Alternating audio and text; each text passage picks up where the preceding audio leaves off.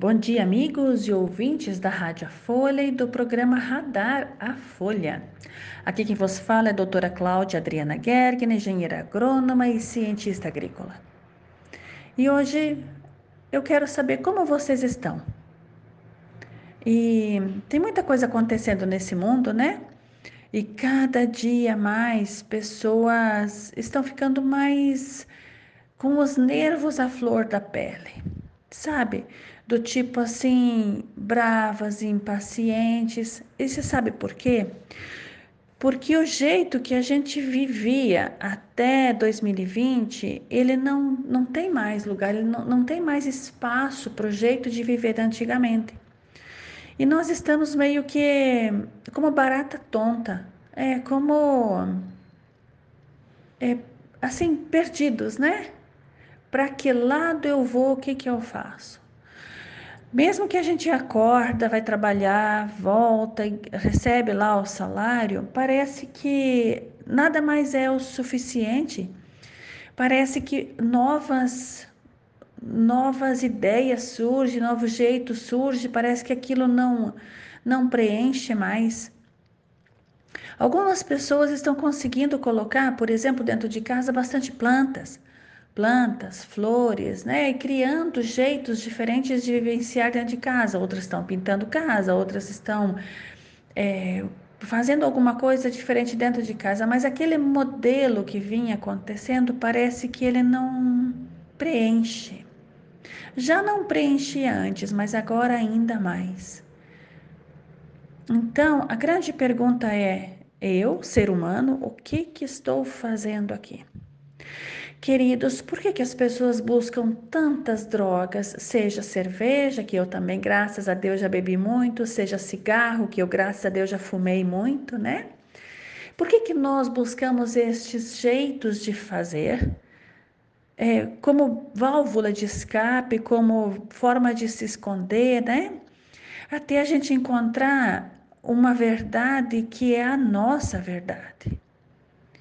E tem uma coisa interessante, várias pessoas já cantaram este, essas frases, esse, essas palavras, né? Que a gente é feito gado, né? Indo de um lado para outro.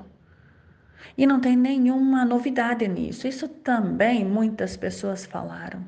E tá tudo certo, né? Porque o grande fato está no, no momento em que você olha e diz muito bem quem sou eu e para que eu vim neste mundo. Não tem problema. Você sabia que tem muitos mendigos que vieram para esse mundo apenas para serem mendigos? Você sabia que tem muitos mendigos que escolheram ficar lá, vivendo naquela condição, no meio do povo, assim, ou no, na rua, para poder emanar sentimento de amor e gratidão pela vida para todas as pessoas que passam por perto? Você sabia disso? Você sabia que tem pessoas que escolhem Viver de um jeito simples porque é isso que eles vieram fazer nessa vida?